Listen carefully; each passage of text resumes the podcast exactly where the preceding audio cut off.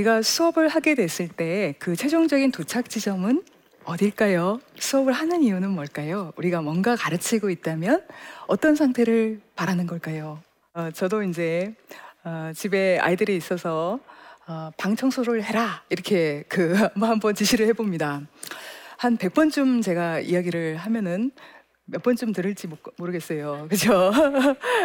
한두 번 정도 할까요? 나 그 횟수가 제가 어, 이렇게 꿈꿔봅니다. 어, 궁극적으로는 내가 청소해라고 말하지 않아도 예, 어느 순간 딱 그 집에 들어가 보니까 온 집안이 깨끗하고 방안도 깨끗하고 아이가 어떻게 된 거예요? 자발적으로 제가 뭘 얘기도 하기도 전에 아, 한 것이지요. 어쩌면은 저는 그 상태를 꿈꿀지도 모르겠습니다. 그런데 그것은 가장 이상적인 상태입니다. 가장 안 좋은 경우는 뭘까요? 제가 100번 아니라 1000번쯤 청소해 이렇게 이야기를 했는데도 전혀 개의치 않고 오히려 더 지저분하게 만드는 것. 어떤 그죠? 제가 얘기하는 것과 학습 사이, 실제로 그 행동의 변화 사이가 너무 먼 것, 그것이 가장 바람직하지 않은 상태라고 볼 수가 있습니다. 대부분의 경우 어, 우리가 어, 교육을 하게 될 때 우리 아이들과의 관계 속에서 경험하게 되는 것은 어, A나 C의 상태라기보다는 B의 상태입니다. 그렇죠? 어느 정도는 배우고 어느 정도는 배우지 않고 아, 아마도 우리가 수업을 하게 될 때 궁극적으로 꿈꾸는 것은 점차 이 간극이 어, 좁혀져서 우리가 이야기하는 것을 아이들이 더 많이 이해하게 하면 좋겠다. 이것을 꿈꾸게 되겠죠. 네. 근데 이렇게 학습이 일어나도록 하기 위해서 어떻게 하면 좋겠는가? 그것이 계속해서 바뀌어 왔어요. 그 방법이. 우리에게 이미 익숙한 방법도 있고 좀 익숙하지 않은 방법도 있습니다. 가장 익숙한 방법이 행동주의적인 방법입니다. 행동주의에서는 이렇게 얘기합니다. 가급적 가르치려고 하는 것을 구체적으로 얘기하세요. 네, 구체적인 내용을 반복적으로 이야기하면 아이들이 배우게 될 겁니다. 하기 싫어하죠? 그러면 보상이 주어지면 좋아요. 이렇게 이야기를 합니다. 어떤가요? 익숙하지요? 예. 그래서 우리는 어, 그 수없이 많은 날들을 깜지를 채우며 보냈어요. 맞나요? 예. 반복해서 읽고 외우고 하는 것을 우리가 생각하는 공부의 전부라고 생각한 적도 있었습니다. 이렇게 하다 보니까 아 뭐 사람이 동물도 아니고 뭐 자꾸 그 상을 주고 이래야 움직이는 그런 존재 아니잖아요. 예, 그죠? 뭔가 사람은 이해를 하기도 하고 판단을 하기도 하고 그런 존재가 아닌가요? 하는 생각을 할 수 있겠죠. 그것이 바로 인지주의적인 관점입니다. 무의미하게 반복적으로 외우는 것보다는 그렇게 자꾸 의미를 알게 해서 학습이 일어나도록 하는 방법이 인지주의적인 방법입니다. 그래서 선생님이 이렇게 생각을 했어요. 어, 이런 질문을 던져보면 어떨까? 아이들에게 내가 천연왕국을 하나 세우는 거야. 나라 하나를 만드는 거지. 아이들이 그 게임도 하고 막 그러잖아요. 나라 만드는 게임 많죠? 그런다고 했을 때 그 나라에 뭐가 있어야 될까? 이제 막 물어봤어요. 그러니까 아이들이 뭐 땅도 있어야 되고요. 또 뭐 군사도 있어야 되고요. 여러 가지 이야기를 좀 했습니다. 어때요? 뭘 한 거지요 좀 생각을 하게 한 거죠. 제도 외워 이것이 아니고 아 제도가 필요하겠네 이렇게 생각할 수 있도록 그 상황을 좀 이해할 수 있도록 만든 것입니다. 그렇게 하고 나서 이제 하나하나 제도를 가르쳐 줍니다. 어떻게 해요? 어, 정치도 필요하겠지. 왕의 힘이 세야 되잖아. 근데 왕의 힘을 넘보는 고작들도 있을 때 어떻게 했을까? 이제 해서 그 제도의 필요성들을 하나하나 이제 설명해 갈 것입니다. 좀 이해하도록 한 다음에 내용을 습득하도록 하면은 훨씬 이해가 잘 될 수 있을까요? 네, 행동주의 다음으로 학교에서 가장 많이 사용하고 있는 그 관점, 학습이 이렇게 하면 잘 일어날 걸 하는 것이 바로 인지주의적인 관점입니다. 이렇게 학습 내용 자체를 잘 조직해주고 그 필요성을 이해시키면 도움이 될 것 같아요. 이렇게 하는 것이죠. 이 정도까지 선생님이 신경을 썼다면 어, 공부를 다 잘해야 되겠죠. 어때요? 그, 그, 그게 그래 맞죠? 그런데 이렇게 함에도 불구하고 여전히 어, 그건 내가 왜 나를 세워야 돼요? 이럴 수 있습니까 없습니까? 네. 그리고 더 한번 생각해 볼까요? 이 아이들이 학교를 졸업하고 나갔을 때에는 그렇게 많이 익혀둔 그 지식들이 어쩌면 한 번의 검색으로 인터넷에서 짜르륵 찾을 수 있을지도 모르겠습니다. 어, 그렇다면 우리 아이들에게 궁극적으로 남아야 하는 것은 무엇일까요? 지식 그 자체라기보다는 지식을 활용할 수 있는 능력이라고 보는 것이 더 맞겠습니다. 그죠? 그리고 우리가 배우지 않았지만 우리의 일상 속에서 다양한 상황들을 접하게 되었을 때 그것을 어떻게 해결해 갈 수 있는가? 문제 해결 능력이라고도 볼 수 있겠습니다. 그렇죠. 근데 그것을 길러주기 위해서는 학교에서의 학습의 방법도 달라져야 한다고 보는 것이 최근의 교육의 어떤 경향이라고 볼 수 있겠어요. 구성주의적인 관점은 조금 생소할지도 몰라요. 그런데 내용을 잘 들어보면 그렇게 어려운 것은 아닙니다. 방금 얘기했던 것처럼 교과서에 있는 지식이 나의 삶의 경험과 어떻게 연결되는 거지 하는 것을 잘 깨닫도록 하고 실제 내용을 가르친다는 것입니다. 그렇죠? 그것은 단지 이해 차원이 아닌 거예요. 예를 들면 어, 고려 시대에 여러 가지 그 제도가 만들어지는 것을 학생들과 미리 어, 그래 봐 너희들 나라 만든다고 했을 때 뭐가 필요하겠어 방금 전에 그렇게 이해하고 넘어갔었죠. 그럼 훨씬 공부하기가 좋아지죠. 근데 제가 실제 그 수업하는 것을 잘 봤습니다. 그 학교에 가서 선생님이 역사 수업을 아주 열심히 그렇게 하는 것을 봤는데, 어, 그한 가지 문제가 생겼습니다.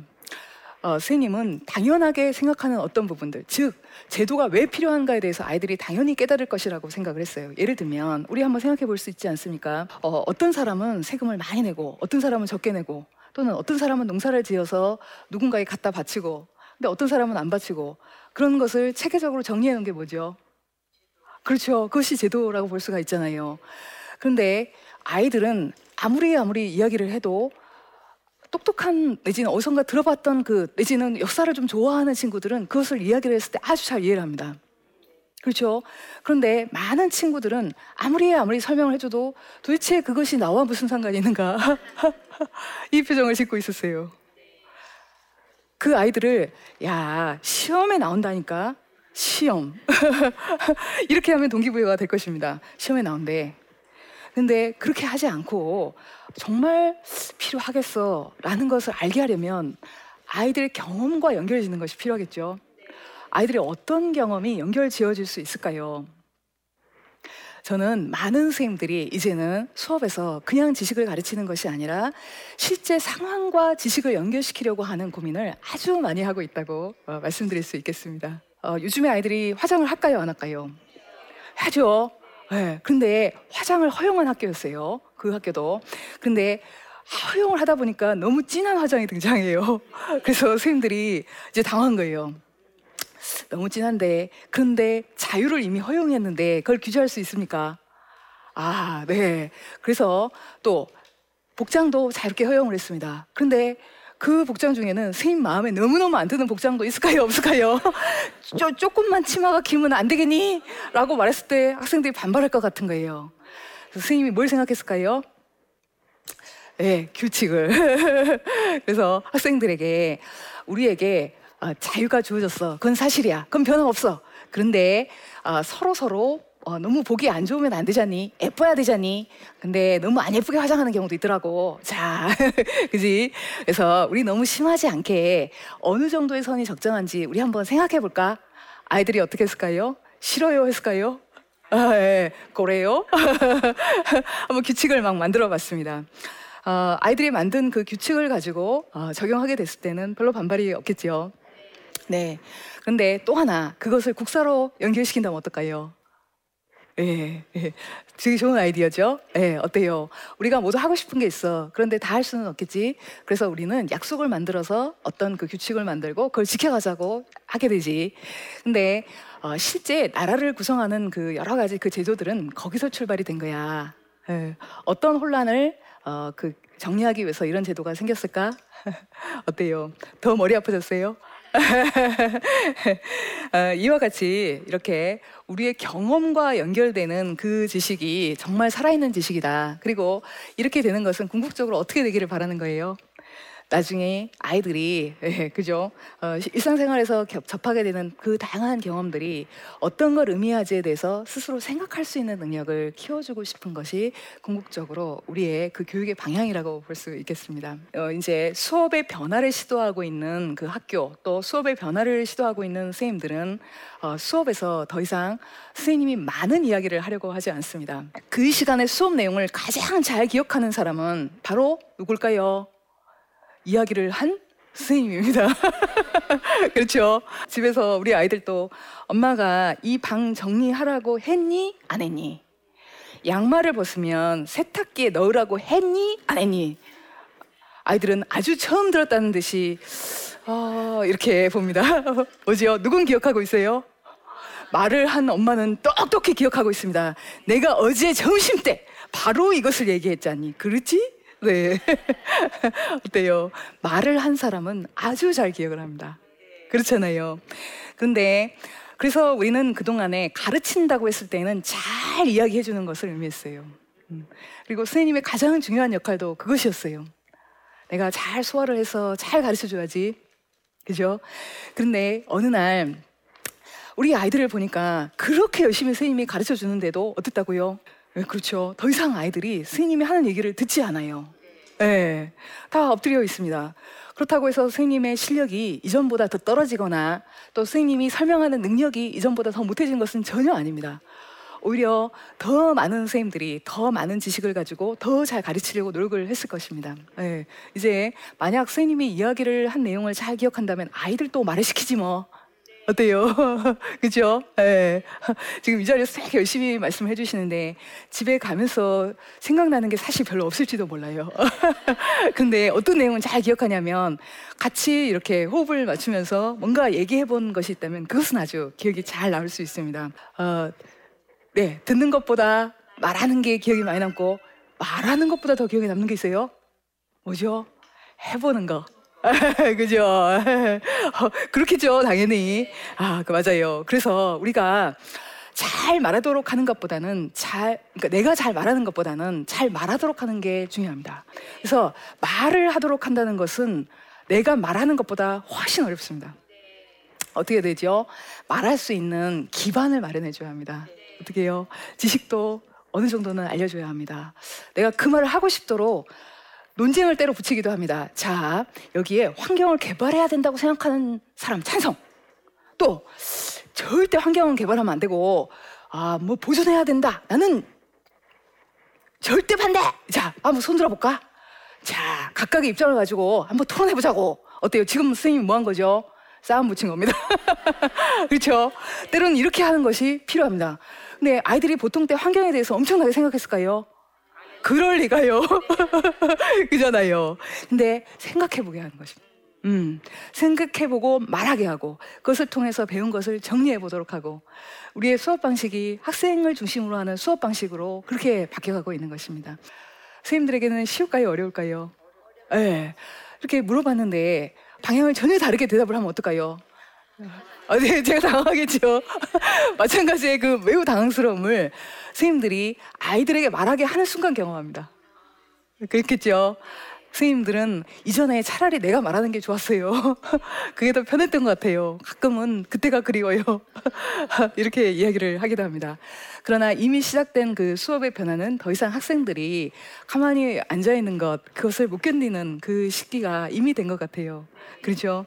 그래서 아이들은 참여할 때 더 살아나는 그 모습을 보게 됩니다. 그리고 이전보다 선생님의 고민은 더 많아지게 됩니다. 왜요? 변수가 더 많아졌기 때문입니다. 그리고 이전에는 어, 사실 여기 이제 그 친밀성도 있고 친해야지 되겠죠. 그래야 더 얘기를 잘하겠죠. 또 친하기만 하면 될까요? 친해서 막 돌아다니면 어떨까요? 그렇죠. 막 아무 얘기나 막 하면 어떨까요? 선생님, 제가 어제 TV 드라마를 봤는데 너무 재밌어가지고 이렇게 수업 시간에 갑자기 이야기를 하면 어떨까요? 그것도 안 되죠.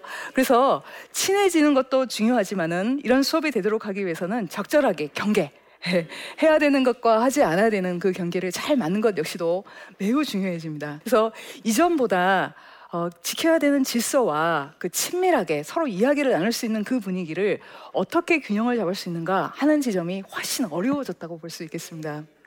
어, 저는 우리 선생님들과 그 이야기를 많이 합니다. 선생님마다 다 이유는 달라요. 그러나 경계 세우기는 단지 선생님이 수업을 잘하기 위해서 필요한 것이 아니에요. 막 그 학생들이 떠든다면 어떨까요? 다른 학생들이 수업에 참여하는 것이 매우 어려워지겠죠. 그렇죠. 네. 그래서 경계 세우기는 수업을 위해서 매우 중요합니다. 그런데 많은 선생님들이 이전하고는 좀 다르게 가급적 자유롭게 수업하는 것에 대한 선호하는 마음이 생겨요. 그리고 제가 이렇게 무섭게 했을 때 아이들이 저를 싫어하게 되면 어떡하지요? 그 관계를 잃고 싶지 않아서 그냥 놔두고 조금만 내가 참아보자 이렇게 할 때가 굉장히 많이 있습니다. 저는 이제 스님께 이렇게 얘기합니다. 스님, 그것은 단지 스님을 위한 것이 아닙니다. 우리 아이들을 위한 것입니다. 우리 스님이 어느 정도 그 어떤 정도가 수업을 방해하지 않는 선인지 오히려 스님 말씀해 주시는 것이 좋습니다. 우리 선생님들이 또 학교에서 가장 고민하는 것 중에 한 가지는 혼자 공부하는 것이 아니라 함께 공부하는 것입니다. 네, 한번 볼까요? 고등학교 수업 시간입니다. 확률에 대해서 선생님이 말씀하셨습니다. 그리고 나서 한번 수학 문제를 풀어보는데 잘 모르면 옆 친구에게 물어봐도 좋아. 또 서로 가르쳐 주면서 하면 좋겠어.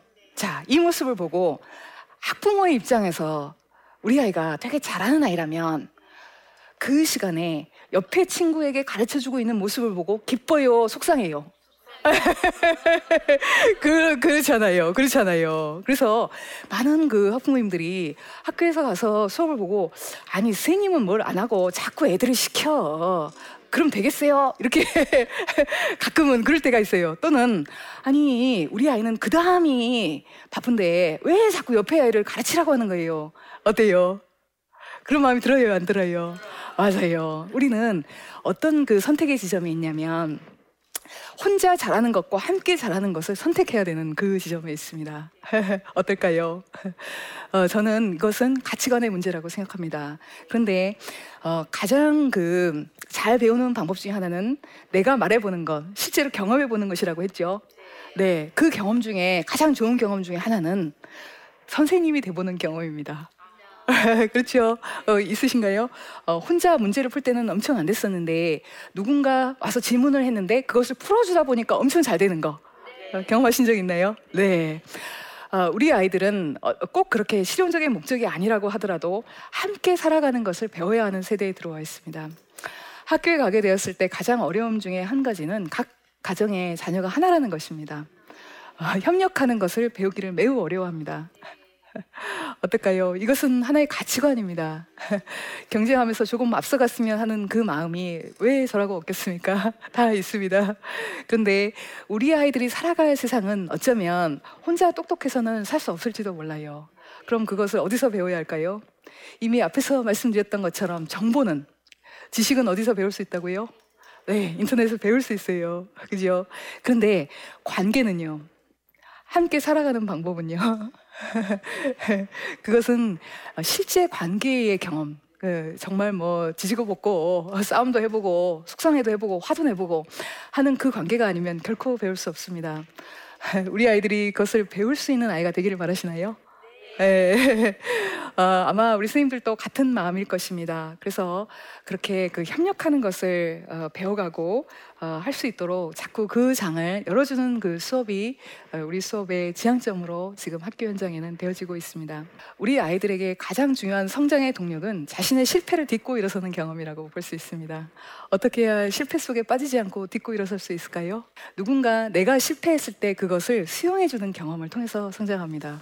집에서는 누가 그 역할을 하게 되죠? 네, 부모님이. 근데 그, 어, 사실 저도 부모이기도 하고 또 가르치는 사람이기도 한데 부모 입장에 대해서 아이의 실패를 바라봤을 때는 꼭 나의 실패 같아요. 견딜 수가 없어요. 어, 의연하게 대처하기가 참 어렵습니다. 어떤 것이 필요한가요? 아이들을 믿어주는 것이 필요합니다. 그리고 학교에서는 어떨까요? 마찬가지입니다. 역시 어, 선생님들은 수없이 많은 아이들의 실패를 보게 됩니다. 같이 만들어가는 수업은 때로 실패할 수 있어. 또 때로는 몰라도 돼. 또 때로는 잘못된 오답을 얘기할 수도 있어. 그러나 어, 그것이 중요한 거야. 그 순간 너는 어떤 생각 때문에 그랬니? 그것은 배움의 시작이야. 라고 하는 메시지를 받는 것이 우리 아이들에게는 가장 중요합니다. 어, 뭐라고요? 같이 만들어가는 수업의 가장 핵심은 무엇이라고요? 우리의 관계 가그 동력이 되는 것이고 그 관계의 핵심에는 아이들이 약했을 때, 실패했을 때 그것을 받아들이는 우리 가르치는 사람들의 용기가 함께 있어야 되겠습니다.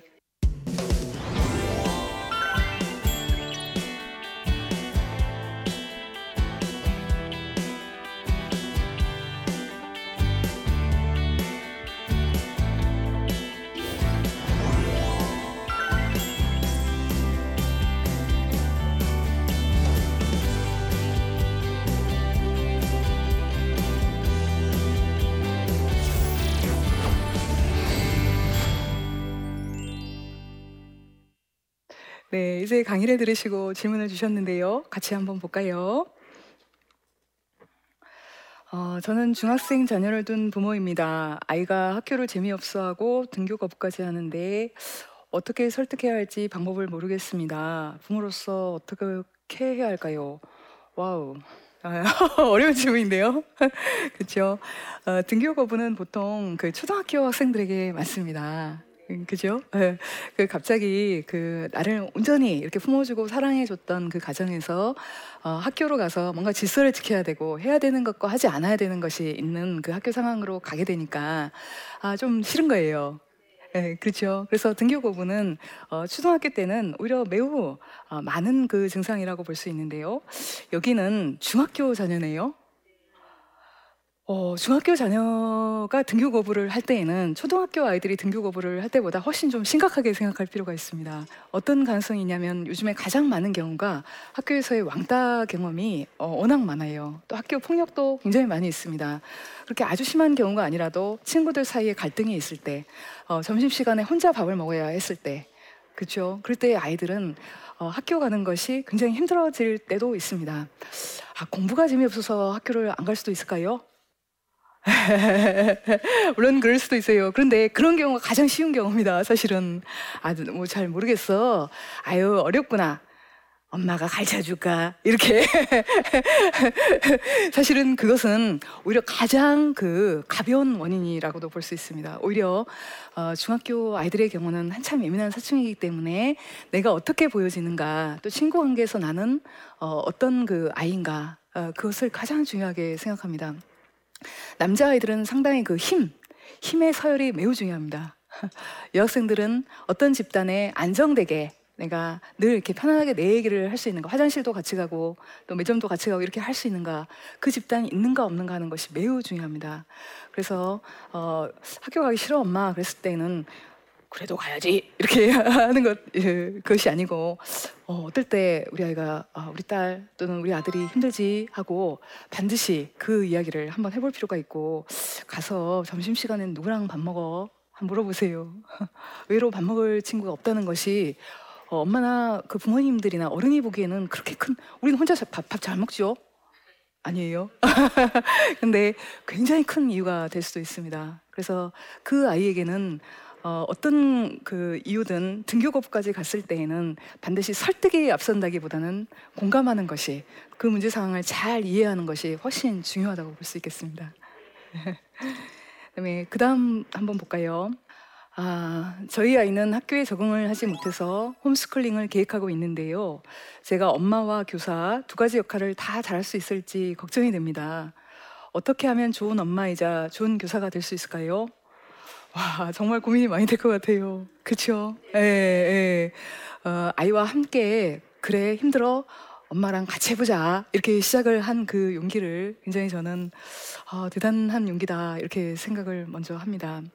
근데 아까 이제 말씀드렸던 것처럼 어, 가르치는 사람은 늘 같은 함정에 빠질 수 있습니다. 내가 얘기해 줘야 될 것 같고 내가 알려줘야 될 것 같은 그 부담을 어, 더 많이 느낄 수도 있습니다. 지금 이 얘기에서도 느낄 수 있죠. 좋은 엄마이자 또 뭐예요? 좋은 교사. 그죠? 이전보다 더 많은 부담을 안고 있다는 것을 볼 수 있습니다.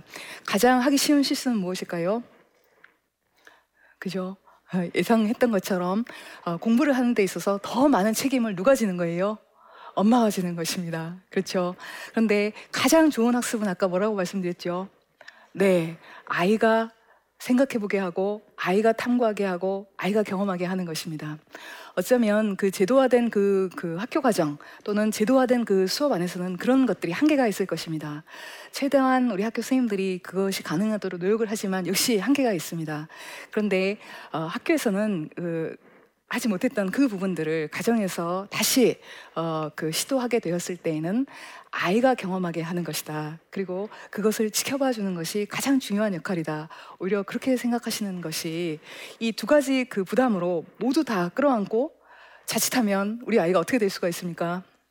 엄마를 잃어버릴 수 있습니다. 엄마 대신 스님을 얻을 수도 있어요. 그렇죠? 그것은 결코 바람직하지 않죠. 네, 아이가 시도하게 하고 때로 실패하더라도 그것을 함께 할 수 있는 것 그것이 어, 좋은 엄마이면서 또 좋은 스님이 될 수 있는 가장 지름길이 아닌가 그렇게 생각을 합니다. 오늘 어떠셨나요? 네. 네, 아이들이 어떤 그 원리에 의해서 배우게 되는가, 그리고 어, 최근에 학교에서는 어, 수업을 통해서 어떤 교육을 지향하고 있는가, 그리고 우리 선생님들이 가장 힘들어하는 지점은 무엇인가, 그것들을 함께 나눠보았습니다. 어, 그 각각의 지점들을 우리가 기억할 필요는 전혀 없습니다. 다만 우리의 큰 교육의 방향들을 함께 하는 것은 굉장히 중요합니다. 어떤 것일까요? 우리 아이들은 더 이상 수동적으로 가르침을 받아야 되는 대상이 아니고 어떤가요? 네, 네, 참여하고 만들어가는 아이들이라고 하는 것을 우리가 기억할 필요가 있습니다. 그것은 결코 학교에서만 한다고 되는 것은 아닙니다.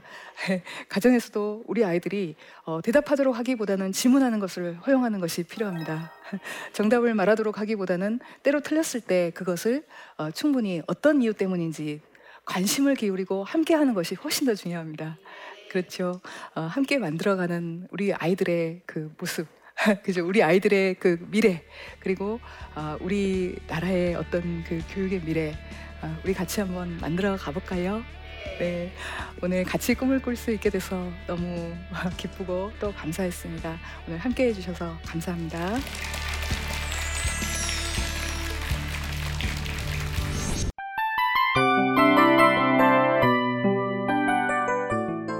이 프로그램은 청취자 여러분의 소중한 후원으로 제작됩니다.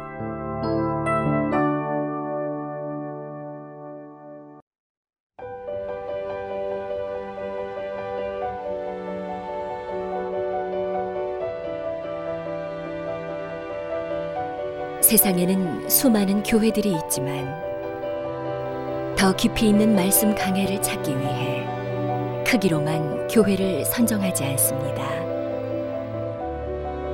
보다 좋은 영적 콘텐츠를 더 많이 나누기 위해 방송비를 받지 않습니다. 1년 365일 복음만 전하고 싶어서 우리는 광고를 하지 않습니다.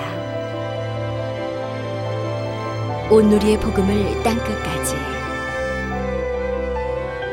CGN TV와 함께 땅끝 선교사가 되주세요.